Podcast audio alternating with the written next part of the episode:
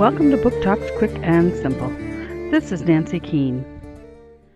Young Victor dreams of being a great magician someday, just like his idol, Harry Houdini. He practices over and over again trying to do the same tricks that Houdini does. When he gets to actually meet his hero, imagine his delight when Houdini gives him a magic box. He is just so excited until he tries to open the box that night. When he turns it over, he sees the initials E.W. on the bottom. He is so disappointed.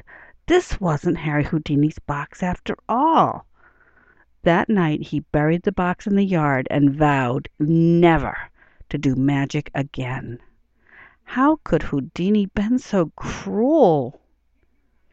The Houdini Box by Brian Selznick, Atheneum Books for Young Readers, 2008.